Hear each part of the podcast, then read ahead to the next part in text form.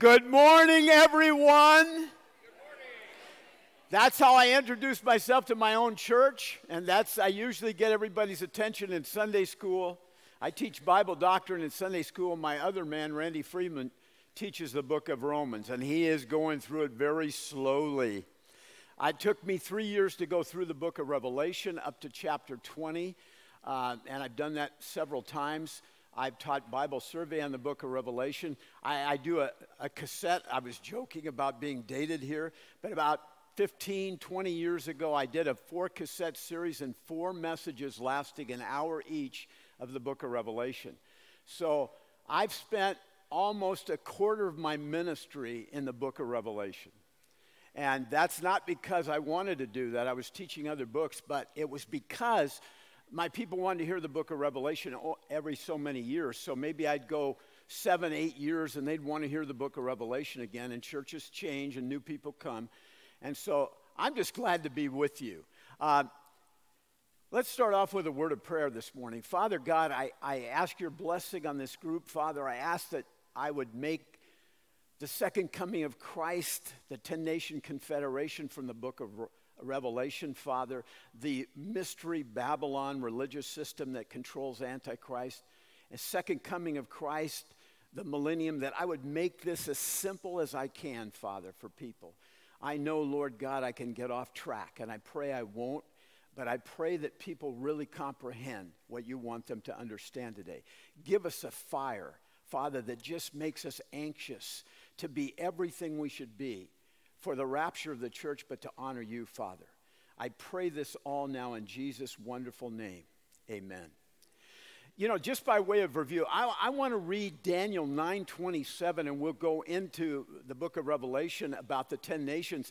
But I wanted to bring this passage together with Matthew 24 a little bit because Matthew 24 is laid out this way. You have birth pangs, which we're seeing birth pangs today. Then you have the tribulation from verse 9 down to verse 14. Then you have the great tribulation mentioned in verse 15 with various details added to that time, all the way down to Matthew 24, 29 through 30, where Christ is coming back. And the illuminaries are darkened, okay? We've seen that both from the book of Acts. Joel chapter 2 has been mentioned just off the top. Acts chapter 2, using Joel chapter 2. Uh, we have the seals, the sixth seal, saying the same thing that Matthew says about the second coming of Christ. So now I just want to read this one week of years, verse 27 of Daniel 9. And I'm just adding this in. And he, the prince that came out of the Roman Empire, because the Roman Empire was divided into two legs after Titus invite, invaded Jerusalem in 70 AD and sent the Jews into captivity. It says this He, wait a minute, Titus never made this agreement, so it's somebody in the future out of the revived Roman Empire. That's what most Bible st- scholars believe.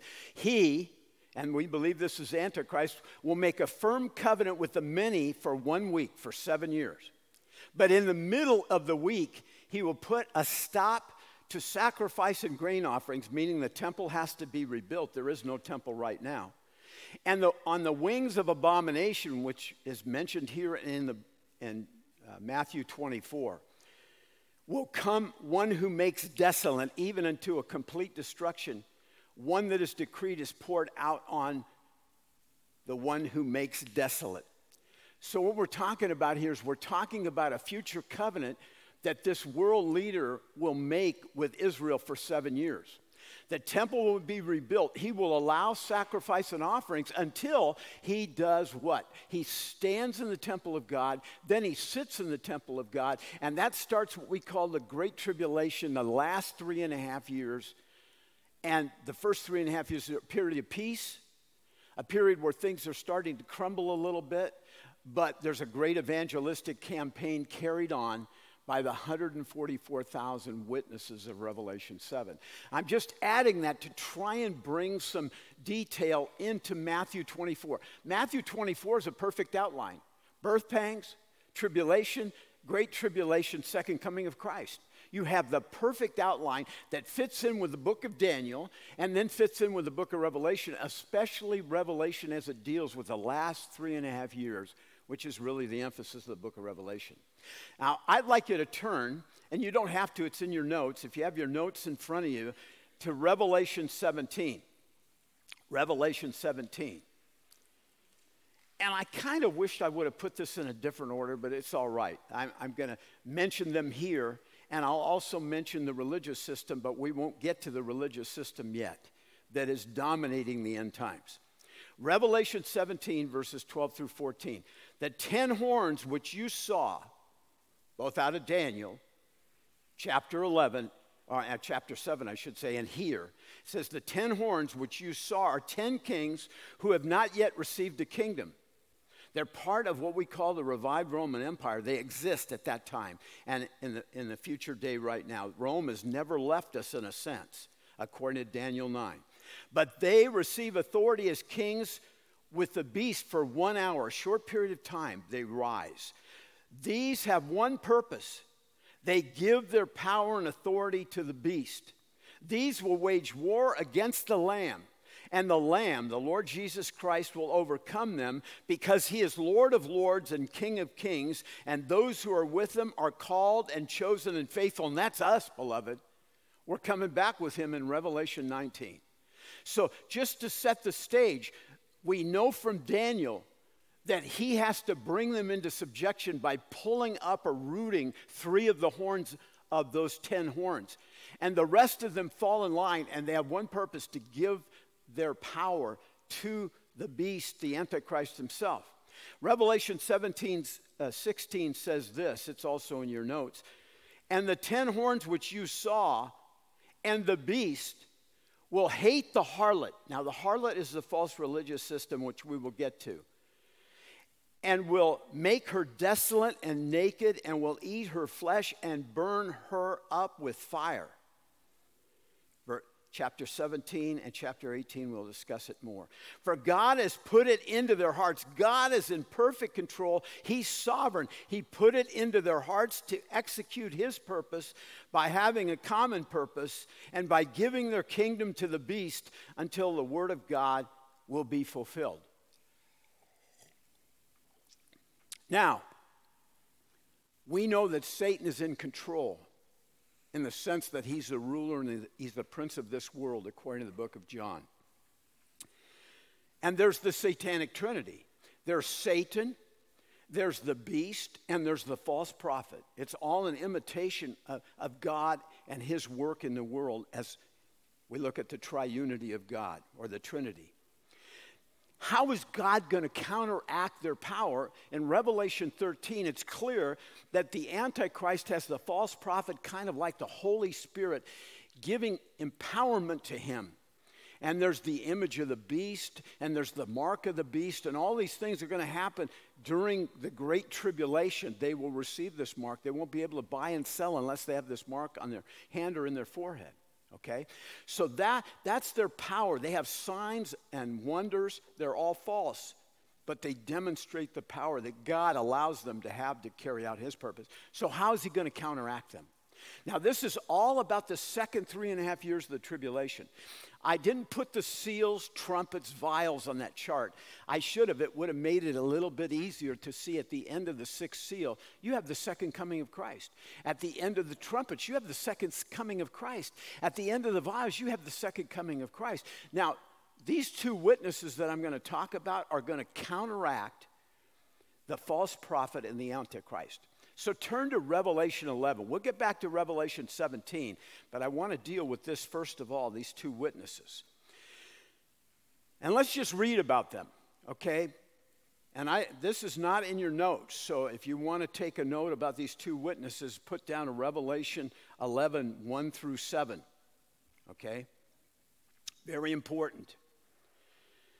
Let's read it. Then there was given me a measuring rod like a staff, and someone said to me, Get up and measure the temple of God and the altar and those who worship in it. So they're still true worshipers even during the time of the beginning of the Great Tribulation. There'll always be believers even in the Great Tribulation. And it says here that leave out the court which is outside the temple and do not measure it, for it has been given over the nations for 42 months 42 months is three and one half years. Great tribulation, right? So these two witnesses come along that are actually very similar to the two witnesses in the book of Zechariah during the time of Ezra. Okay, the book of Ezra. Zerubbabel and Je- Jeshua were two olive trees and two lampstands. We have a similar picture here in the end times about these two witnesses. I will grant authority, it says, to my two witnesses in verse 3, and they will prophesy for 1,260 days, three and a half years. In sackcloth, they are in mourning for what's happening to the world. They are grieved about the Antichrist, him sitting in the temple of God, deceiving the world the way he is, along with the false prophet. These are two olive trees and two lampstands. Olive trees were where you get olive oil from. Olive oil is essential to the lamps. So here are these two witnesses that have a picture of them, I believe, being anointed supernaturally by the Holy Spirit. And also, they are lampstands. Their light is shining to the world in opposition to the false prophet and the Antichrist himself. And I said yesterday, who are you going to choose? If you live during that time, who are you going to believe? You're going to believe Antichrist, the false prophet, or these two witnesses?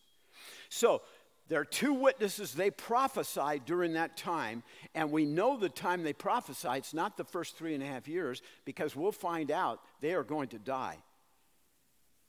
And it says this, verse 4 these are two olive trees and two lampstands. They stand before the Lord of the earth. If anyone wants to harm them, fire flows out of their mouth and devours their enemies. That's exactly what Elisha, Elijah the prophet did. When Ahab sent men to arrest him, they were consumed by fire. The second time they're consumed by fire when he said a, another 50. And then the third 50 says, Please, don't do anything. We know what you've done. We know the power of God. Please Go and talk with Ahab. It's kind of like you see this example from the Old Testament, and that's what's going to happen here. This fire devours their enemies. Nobody can harm them. Verse 5 So if anyone wants to harm them, he must be killed in this way. They have the power to shut the sky up. Elijah again, he shut the sky up for three and one half years during uh, King Ahab's wicked reign over the 10 tribes of Israel okay? The beast, or let me, let me say this, let me just read this more clearly here. When it says that, it says they have the power over the waters to turn them into blood. Who did that? Moses in the Old Testament. During the plagues. That's the first plague he actually did. And then it says in verse 6 at the end, and to strike the earth with every plague as often as they desire. When they have finished their testimony, the beast, the false, the Antichrist, that comes up out of the abyss will make war with them and overcome them and kill them. And their dead bodies will lie in the streets of the great city, which mystically is called Sodom and Egypt, where also the Lord was crucified. Sodom and Egypt being compared to Jerusalem, where the Lord was crucified. And you think of Sodom and you know what that's connected with, and you think of Egypt as being connected with bondage and enslavement. But that's what Jerusalem will be because of Antichrist. That's the way it's described in the Word of God. Those from the peoples and tribes and tongues and nations will look at their dead bodies for three and one half days. Why? Their ministry was three and one half years, 1,260 days. And so at the end of that three and a half year period, which we call the Great Tribulation, they die. And they're put in the streets of Jerusalem for three and one half days. And the whole world's going to see it. That could not have been possible except for modern satellite technology. For all the world to see their bodies being displayed at the end of their three and a half years when they are allowed to be killed and you just you just listen to this stuff and you realize this is literal. This is not symbolic. We're not trying to write anything away. It says they will not permit their dead bodies to be laid in the tomb at the end of verse 9 and it says those who dwell on the earth will rejoice over them and celebrate and they will send gifts to one another like christmas because the two prophets who tormented those who dwell on the earth they weren't witnessing to them. They were telling them the truth because they were standing against evil. And the world doesn't like the truth, it just doesn't like it. So, you know what? This coincides with the second coming of Christ, doesn't it? The witnesses, the 144,000, were in the period of peace and safety, which was not so perfect and not so safe. But they were in that period, and they witnessed, and there was a great outpouring of the Spirit of God upon all flesh. We know that from Revelation chapter 7. Now the two witnesses come on the scene, competing with Antichrist, who sit, sat in the temple of God. They're competing with him, and, and the world hates the two witnesses. That's why the world doesn't like us. We represent Christ. Don't think you're going to be loved by this world. America has been very moral and very religious. But how many people truly are saved out of religion? Most of our major denominations have departed from the Lord. They don't believe that Jesus Christ was God. Most of the time, they believe he might have been a prophet like Muhammad. Uh, they, they make him a man who is an example that we should follow his example. And they call the golden rule the gospel do unto others as you would have them do unto you. We have really departed. But here today, we're not because we're still believing what the Word of God has to say. So, guess what's going to happen to them? The world's going to be rejoicing. They're partying. It's like Christmas to them. Christmas in the association with two men that had so much power and their message was so powerful, they tormented the earth. What does it say about them? After that three and a half days in verse 11, the breath of life from God came into them and they stood on their feet, and great fear came upon those who were watching them, and they heard a loud voice from heaven saying, Come up here. And then they went up into heaven in a cloud, and their enemies watched them. And in that hour, there was a great earthquake, and that great earthquake is in the seals, and it seems to be in the trumpets, it seems to be in the vials. It's at three different earthquakes, or it's the same earthquake giving us timing for the seals, the trumpets, and the vials. They go into heaven. A great earthquake happens. A tenth of the city fell. That means a tenth of Jerusalem.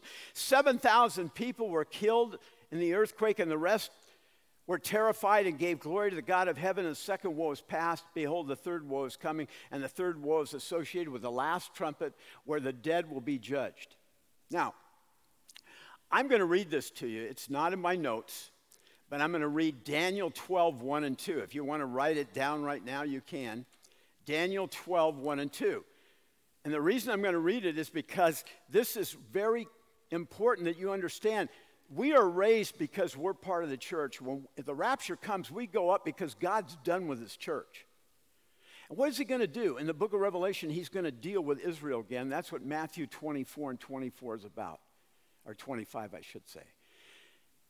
The Jews should have done this evangelizing the Gentiles in the Old Testament, but they will during the tribulation period. What's going to happen? I commented on, I'm going to read it to you Daniel 12, 1 and 2.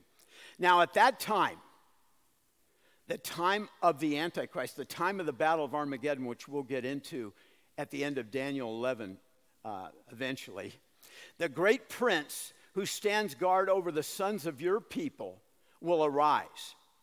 And there will be a time of distress such as never occurred since there was a nation until this time. Not the flood, not Sodom and Gomorrah. In Matthew 24, it says, those days were so different in judgment and wrath and everything compared to any other time in human history that it, we're talking about the same period of time here. This is the time called the time of Jacob's trouble. A time of distress such as never occurred since there was a nation until that time. And at that time, your people, everyone who is found written in the book, will be rescued. Rescued by the second coming of Christ. But what happens to those who've fallen asleep in the Old Testament? Because they were promised a kingdom. Verse 2 Many of those who sleep in the dust of the ground will awake. These to everlasting life, but others to disgrace and everlasting contempt. That's what's going to happen to the Jewish people at second coming of Christ. We need to understand how this all fits together. God is done with the church, the rapture comes. When God is done with Israel and they finally turn to their Messiah, guess what? All Old Testament Jews that expected him to come and be a conquering king, they will enter into that kingdom. I hope that's understandable because I know this can get very difficult. I just want you to understand that if you read it and study it, as chapter 1 says of the book of Revelation, you will get it. I am so thankful I've taught it for years, but even the people I've taught it to can't remember everything. God give us pastor teachers and teachers in Sunday school to help us grow. We have to work very much at studying the Word of God to show ourselves approval. So we will rightly divide the Word of truth and we won't be ashamed. Our people are destroyed today for lack of knowledge. I've said that before, and that's something we as pastors have to try and change. I have been a discipler. I've tried to work with individuals within the church to disciple them in the area of their Christian walk and in the area of the end times. And I'm thankful for some of those men going on with the Lord, going to school and so on. But sometimes we have to see, like Jesus saw the disciples, we have to see those that have the potential to go on in ministry, either to be missionaries or to be pastor teachers. And we have to help them grow, to prepare them maybe to go on to higher education. And some, I've found, are self taught. They never go to school but they are self taught and they know the truth and they can tell you the truth and be accurate even though they've never gone to school. It's amazing what God will do when He calls somebody. So many people in foreign lands have no education and they're pastor teachers. I don't want to get off, but the passion is here for the truth that's in the Word of God concerning what we're talking about here. Thank God for the two witnesses they will have a purpose. They will die just at the end of the Great Tribulation, the second coming of Christ. They will be resurrected, and the world will fear. But so many people will be so hard hearted, they'll say to the mountains and rocks, Fall on us and hide us from the wrath of the Lamb. I've already shared that. There'll be people that will never repent. They'll be so angry with God. And I've said goodbye to some of those people. They think sometimes that if you're a pastor, you can go in to talk to somebody in a hospital bed and you can wave a magic wand over them and they'll trust in Christ. No, you know what? They don't know me, they know you. If you know the Lord and you're trying to speak to them about Christ and you, they know you love them, it might open their heart even when they're embittered. But boy, unbelievers are hard. And even in the book of Revelation, after seeing all the proof and all the judgment, all the trumpets and vials and seven thunders, they still don't believe. And there'll be massive rebellion in the millennium that we'll talk about later on. So let's move on. There's something else that happens in the Great Tribulation we want to talk about before we get to the mystery religion system of the end times. And we want to talk about Michael, who is so strong, but not as strong as Satan. In the book of Jude, when they're discussing the body of Moses, and there's a controversy over the body of Moses, it says that the archangel Michael would not even rebuke Satan. He said, The Lord rebuke you. The archangel Michael is lesser than Satan. Satan is the greatest creature God ever made. And we also need to understand that. But in the tribulation period, in the middle of the tribulation, there's a war in heaven.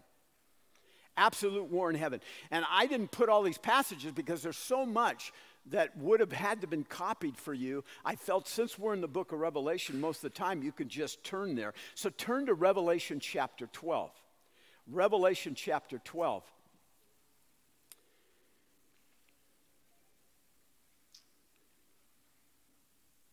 I said there's a war in heaven. Satan's going to be cast out. And you said he's not cast out yet.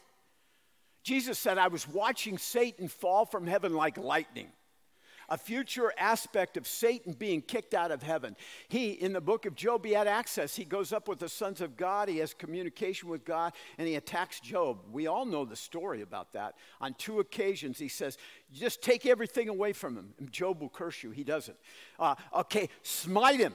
Just affect him with illness, and he'll curse you. He does not curse him. Uh, this, this is something that Satan has free access to God. He's always had it, but he won't always have it. He won't always be the prince of this world or the ruler of this world, according to the Gospel of John. He'll be thrown down. So look at verse 7 through 9 of Revelation 12. And there was war in heaven. Michael and his angels waging war with the dragon, that is Satan. And the dragon and his angels waged war.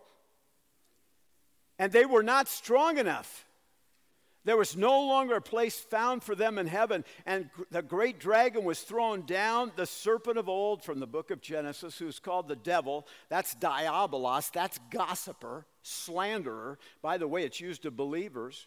We're not to gossip because we'll be like him.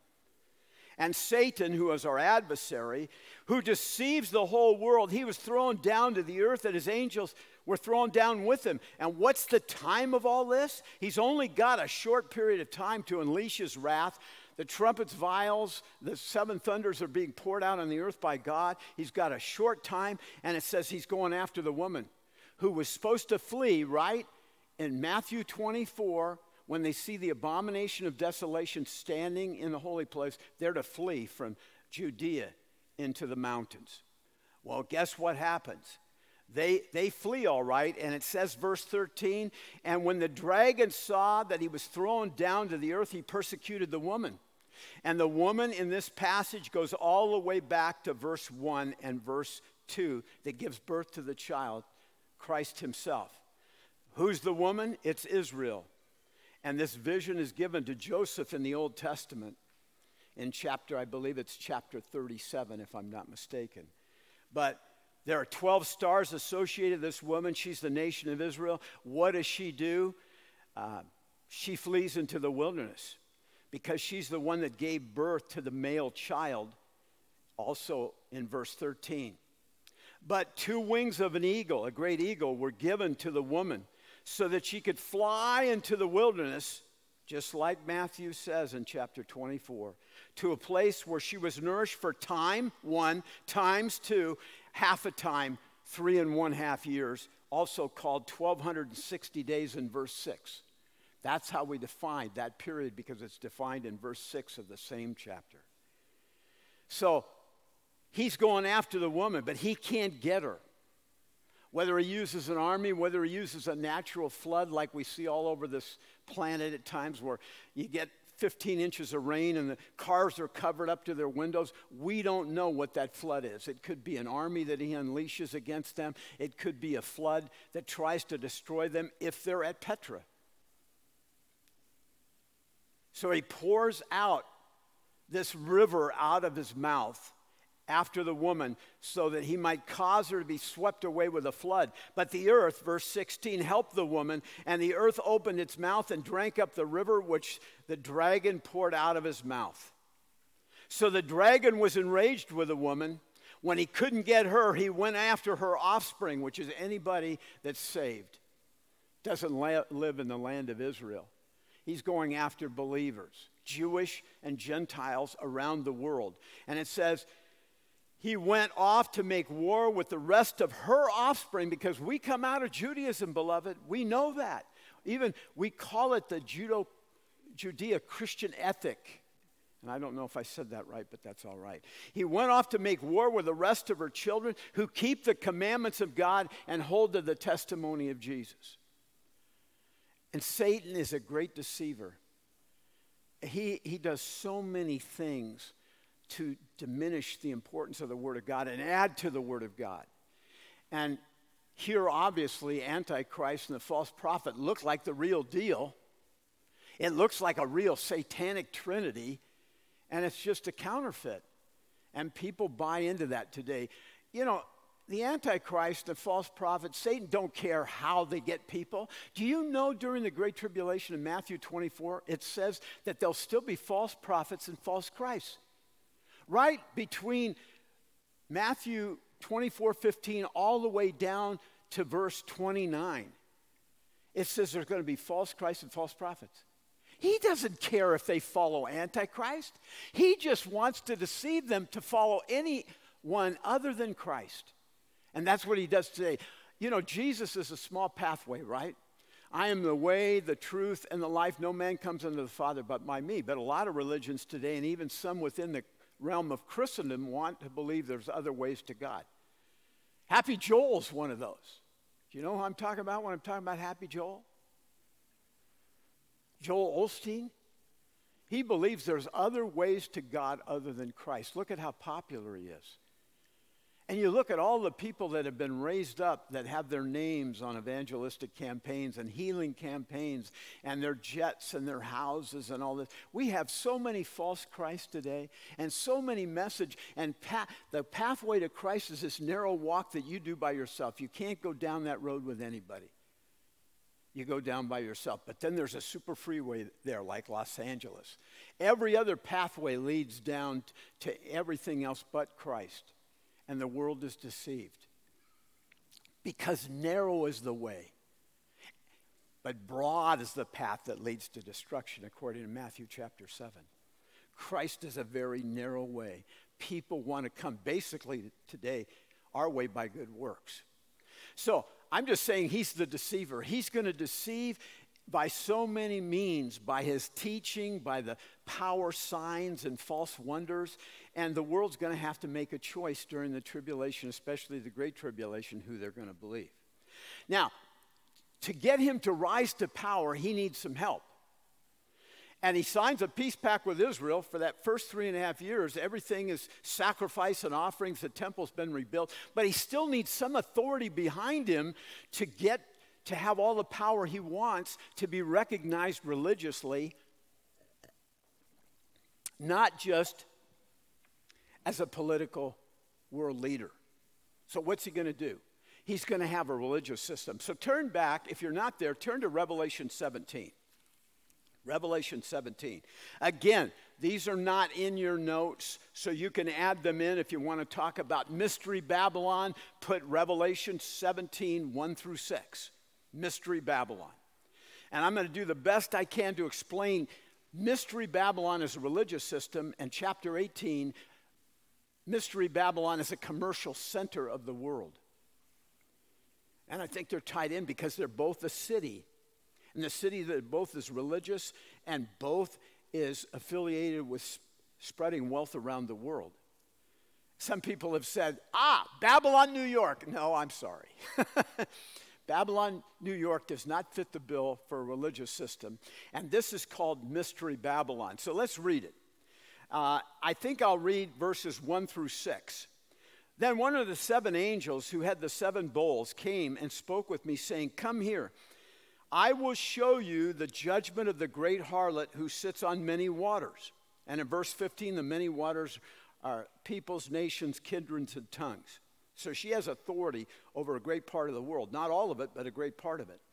With whom the kings of the earth committed acts of immorality, that would be spiritual immorality. But certainly out of spiritual immorality and idolatry comes physical immorality. That's what we see today developing. Those who dwell on the earth were made drunk with the wine of her immorality. They were intoxicated with her uh, we say Ephesians 5:18 says be not drunk with wine but be filled with the Holy Spirit. Intoxication here's an idea that they are just captivated, they're addicted to her like alcohol would addict an individual to it. He carried me away in the spirit verse 3 into a wilderness and I saw a woman sitting on a scarlet beast. Ah, here's the beast. Scarlet beast, red, associated with bloodshed and we'll see that later on. But so is this religious system okay? I saw a woman sitting on a scarlet beast full of blasphemous names, meaning slanderous against God, having seven he- heads and ten horns. I'm not going to get into seven heads very much because I'm just going to overwhelm you. Those heads are ancient empires. It says it later on in this chapter. She has control through history of this kind of a spread of this particular belief that will be in the end times. But we, we don't realize it's crept down through, to us through time. And there are ten horns. There's the ten horns again of Daniel chapter 7.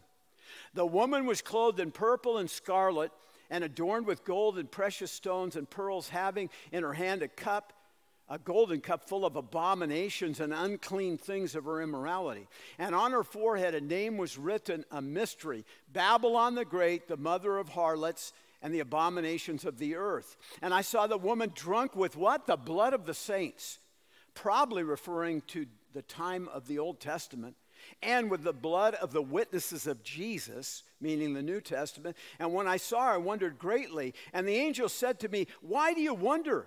I will tell you the mystery of the woman and the beast that carries her, which has the seven heads and ten horns. You just go, Wow. you know, what are we talking about here? We're talking about a system that controls the Antichrist. She just controls him. She's riding on his back. And believe me, if he's going to declare himself to be God, does he want a religious system in control of him? Absolutely not. Daniel 11 makes it clear he's going to despise every God. He's going to be worshiped. He's going to have the God of fortresses. He's going to be the God of war himself. And that's how he's going to come to power. He's going to war with these 10 nations, and he's going to wage war against the Lamb in this chapter. They are absolutely going to hate him. Or hate the religious system, I should say. Look at verse 15. He said to me, The waters which you saw where the woman sits are peoples and multitudes and nations and tongues. And the ten horns which you saw and the beast, these will hate the harlot and will make her desolate and naked, and they will eat her flesh and burn her with fire.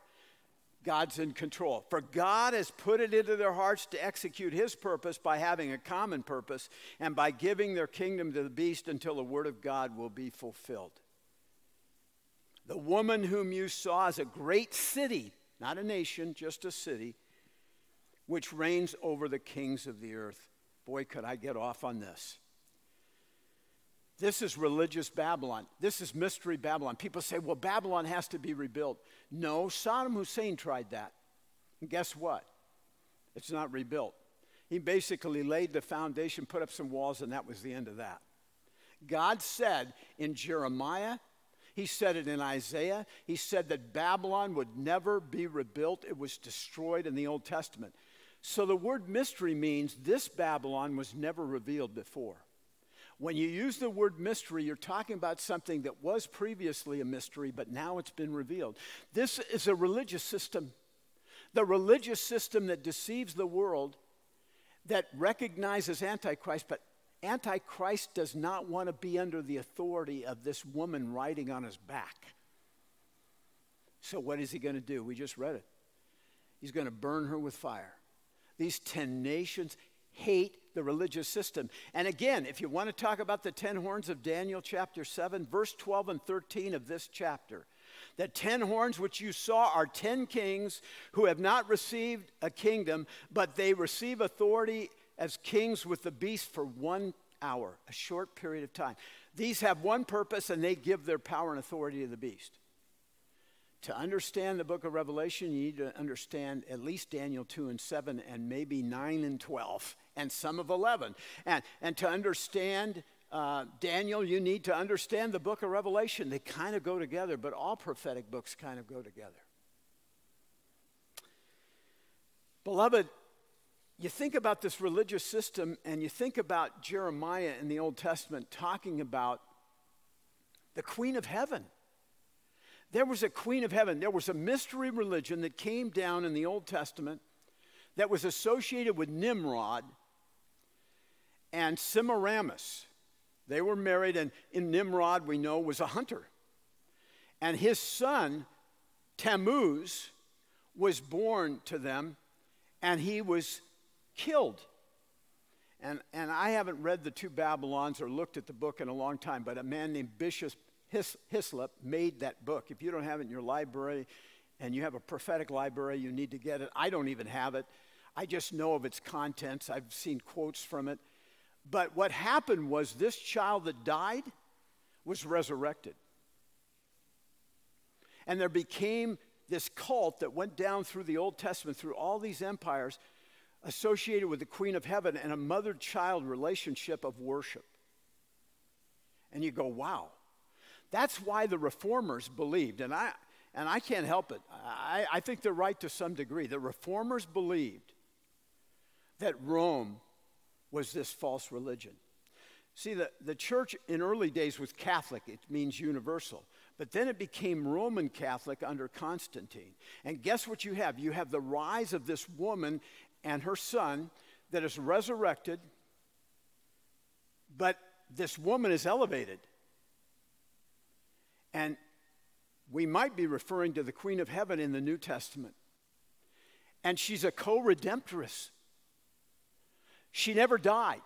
She was translated to heaven. She never died. You pray to her. The rosary is about her.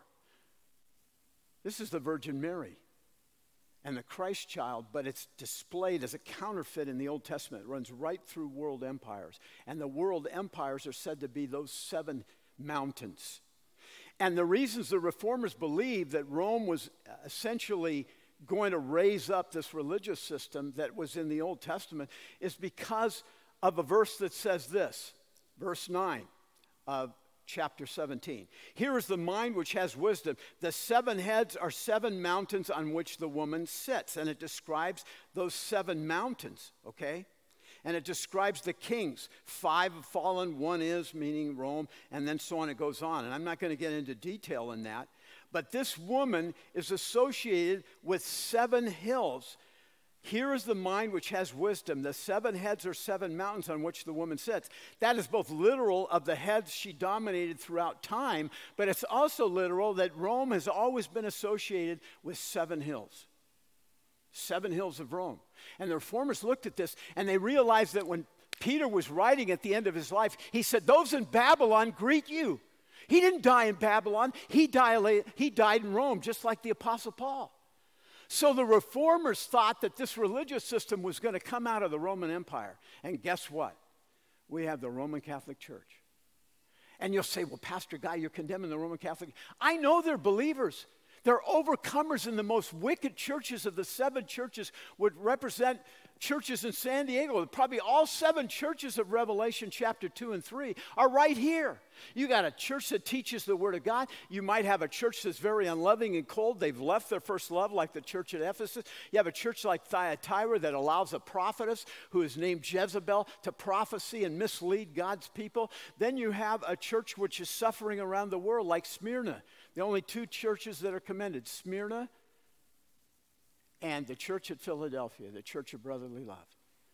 All churches are represented right here, right now, and they probably are represented in the valley where I minister. But this one religious system who does have overcomers, I've heard men totally dedicated to Christ. And I don't want to mention their name because you might not like them. they're newscasters.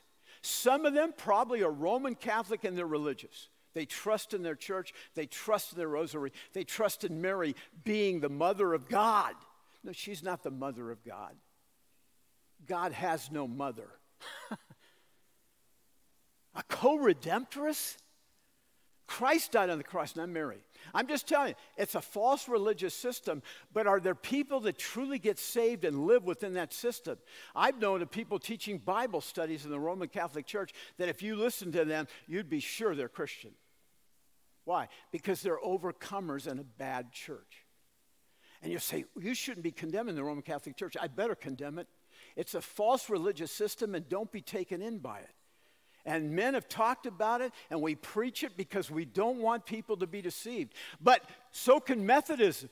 Methodists, you know, this is the mother of all harlots, right? So, you know what evangelicals have been talking about for the last 40 or 50 years? When I was a young believer in the early 70s, they said, we need to go back to Rome. We need to go back to our mother. All these false religious systems that have departed from Christ, which are denominations that have left Christ, they don't believe he's the Son of God, they don't believe he rose from the dead, they don't believe in the virgin birth, uh, they, they are just religion. Religion is a belief in a system, Christianity is a belief in a person. This is hard, beloved. Do I want to be negative? No, I don't want to be. And I know some Catholic brothers and sisters in Christ, but I know some lesbians who've come out of uh, come to know Christ. I've known people that were involved in, you wouldn't believe it, bestiality. Couldn't talk to me, but were in the dark talking to me that they were involved in that as children. And you just shake your head. The most heinous things God can save people. And so I, I, just want you to understand the passion that I have for this, but I, I want you to see that the Bible is real right now. It will be in the future being fulfilled, chapter 17, but it's real right now. This ushers in the final battle of mankind. Somewhere during that great tribulation, that last three and a half years, you'll have what is called the Battle of Armageddon. So let's move away from the Antichrist, the false prophets, Satan empowering them, and the two witnesses, and then the false religious system. And let's move into the Battle of Armageddon. Turn to Revelation 16. Revelation 16, verse 13 through 16. And I don't have time to explain this. If I did, we'd be here forever.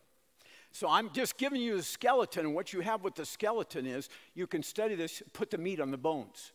That's what we do in Bible doctrine.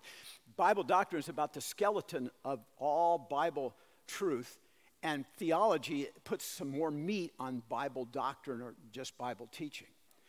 Revelation 16, 13 through 16. And I saw coming out of the mouth of the dragon, and out of the mouth of the beast, and out of the mouth of the false prophet, three unclean spirits like frogs. Now, that's imagery, right? But these are demonic spirits.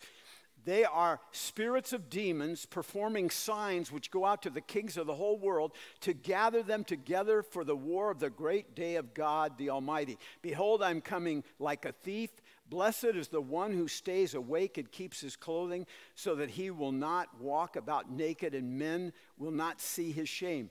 And they gathered them together to the place which in the Hebrew is called Harmageddon or Armageddon. It depends how you uh, pronounce it, but it has an H sound in the Greek. In your notes is Daniel 11 verse 40 through 45. Let's talk about the Battle of Armageddon briefly. Let me read this to you. Now remember, he's going to come out of Europe. His 10 nations are coming out of Europe. And when it discusses him, it sounds like he's in the battle. It sounds like many of the kings of the earth, which we would call rulers, are in this battle. Now, whether they're sending their men into the battle and they're not there, I, I can't tell you. But this is the way it runs, okay? This is the end time. Daniel 11, 40 through 45. At the end time, the king of the south, that's Egypt, will collide with him, the Antichrist, and the king of the north will storm against him with chariots and horsemen with many ships. So the kings of the south align themselves with the kings of the north. Kings of the south would be Egypt, uh, maybe parts of Ethiopia, for, for all we know. But then the kings of the north, according to Ezekiel, which could be a little bit different because it's a different time frame, possibly. You're going to see the kings of the north being the extreme north, which would be Russia. Then you're going to see Turkey because the, the places associated with Russia are mentioned in the Word of God, and we know the origins of those places are associated with Turkey. Then you go to Iran. Ooh, interesting today, the days we're living in, right? Then you go to Libya, and you go to the Sudan, and you see these nations aligned in what we call the Northern Alliance.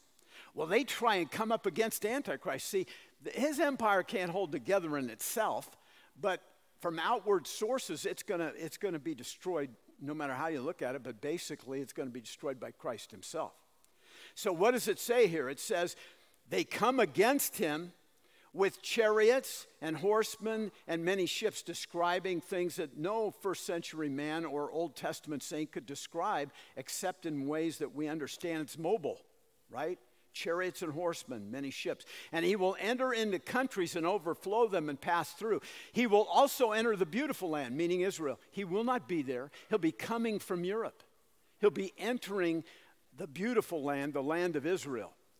And it says, And many countries will fall, but these will be rescued out of his hand Edom, Moab, and the foremost sons of Ammon. He's going to rescue Jordan. God will not allow him to take Jordan. Jordan will be rescued. And Jordan, if you look at a map, under the Dead Sea is Edom, right alongside the, the Dead Sea is Moab and Ammon. And I, I would have loved to have given you these maps, and Elisha might give them to you later and I'll, I'll, I'll, I'll discuss them during the millennium. But There's so many charts I could give that it would be ridiculous. Uh, you just couldn't, you couldn't have them all. There's so many in my file. My file on Revelation is like this. And, and I, it's just overwhelming. And I, all I'll do is give you knowledge and you'll just get confused. I'm probably good at doing that anyway. Uh, but it says, He will enter into the beautiful land, verse 41, and many countries will fall. But Edom, Moab, and the foremost sons of Ammon will not. They'll be preserved. And he will stretch out his hand against those other countries, and the land of Egypt will not escape because they helped initiate the alliance between the kings of the north and themselves, the kings of the south, which is Egypt. So he's going to he's going to invade Egypt. But Egypt will not escape, and he will gain control over the hidden treasures of gold and silver and over all the precious things of Egypt. The Libyans and the Ethiopians will follow at his footsteps or, or his heels. Okay? Meaning he could either reach them and they'll be behind him in his conquest, and then he'll hear rumors, or he's right, they're right at his feet, and he's ready to conquer them. He'll hear rumors from the east the East has not been involved yet in the Battle of Armageddon. But remember, the Euphrates has dried up during the last three and a half years. And the kings of the East will pass through the river Euphrates and will invade the Middle East. So he's going to hear rumors. And he's going to have to go back and fight against the kings of the East and also the kings of the North that probably had other reserved armies when they were defeated the first time which is true of Russia. They've had major defeats in their battle against, am I saying it right? Crimea? Ukraine, excuse me. Yeah, because I can get the two confused against Ukraine. He's had major losses, but he still has in reserve major armies that he can use. So, this is the way it looks like it's going to be for the Antichrist in the end times when it comes to uh, the, whether it be the north or the east. And it says, From the north will disturb him those rumors, and he will go th- with great wrath to destroy and annihilate many, and he will pitch the tents of his royal pavilion between the seas and the beautiful holy mountain, and he will come to his end, and no one will help him. Wow. You say, This is amazing. Oh boy, I'm, I'm getting close to running out of time. Uh, and Elisha said, Don't worry, Dad. You don't have to worry about time. But I am concerned about time because I want to get as much of the millennium cover as I can because it's fascinating stuff. There's going to be tremendous carnage. That's all I'm going to say at this point. In Revelation 14, turn there. Revelation 14. Revelation 14, 19 through 20 is the carnage of the battle. And Christ orchestrates all this. The angels are carrying it out. So, what does it say to an angel? In Revelation 14 19. So the angel swung his sickle to the earth and gathered the clusters from the vine of the earth and threw them into the great winepress of God's wrath. That is very significant that he calls it a winepress. And the winepress was trodden outside the city, and the blood came out from the winepress up to the horses' bridles for a distance of 200 miles. You're talking about a valley called Jezreel or Megiddo where famous battles in the Bible were fought in the Old Testament. And you're talking about blood being up to a horse's bridle. And since I was on an Arabian horse ranch and I worked for Toyota at the time, the blood, basically, you're talking about it coming right up to here, depending on what horse you're talking about. There's some that are very tall. Saddlebred horses are very tall. But most horses are going to be, the blood's going to be right here. This is a big bowl. It's a valley like what I live in. Lake Isabella is a bowl. It's surrounded by mountains and we're high desert, and right in the middle is this valley. This is what it's talking about. What's interesting about this, why did he call it a wine press? I studied topography. I looked at a map of topography, and I don't have it, but it's one of those charts again that I could have given you. And you know what? The valley of Jezreel is 938 feet above sea level. The Dead Sea is 1,387 feet below sea level. A wine press is designed to where you trample out the wine and, and it flows down so you get the juice down here. So the valley of Jezreel is elevated and the Dead Sea is way down here and the blood is there in a bowl like a wine press. And if you took the logical conclusion is he describes it as a wine press because it's very high up here and very low down here. And it's just a comment I'm making because I like to study out this kind of stuff. Now, can I do this? Second coming of Christ. Turn to Zechariah. We know about Revelation 19. We're going to finish here in just a moment. But Zechariah chapter 14. And sometimes, if I ever give a misreference, it's just because my mind is moving faster than my mouth, or my mouth is moving faster than my, my, uh, my brain. But in Zechariah 14, we have a description of the second coming of Christ. And if you've never thought about using this to talk to a Jehovah's Witness who do not believe that Jesus Christ is God, it's an ideal passage. They don't expect you to use this. But Jesus Christ left the Mount of Olives, right? Acts chapter 2. His disciples watched him slowly go into heaven, and the two angels there on the Mount of Olives said that Jesus, that you see going into heaven, will return in like manner as you have seen him go. So you keep this in mind about Zechariah 14. What does it say? Behold, a day is coming for the Lord when the spoil taken from you will be divided among you. In other words, the ones that have been predators will become the ones that Israel will be taking from instead of giving to. In other words, Israel will become the predator, and those who are predators will be subject to Israel. For I will gather all nations against Jerusalem all those alliances, the kings of the south, kings of the north, kings of the east, and we're not even mentioned, but it makes sense. The G7 is now the G9. What if NATO and its alliances are the 10 nations? They're the West. They're formed out of the Roman Empire, in a sense. The revived Roman Empire of Daniel 9, 26 and 27. When you, when you look at this passage, you realize what we're talking about here. All nations will come against Jerusalem to battle, the city will be captured. Uh, it says very clearly in the last chapter that, that a third of Judah has only survived, only a third. They will help fight at Jerusalem.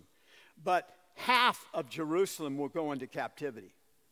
The houses will be plundered, women will be raped, ravished half of the city exiled, meaning it will be half under the control of Antichrist and half will be free.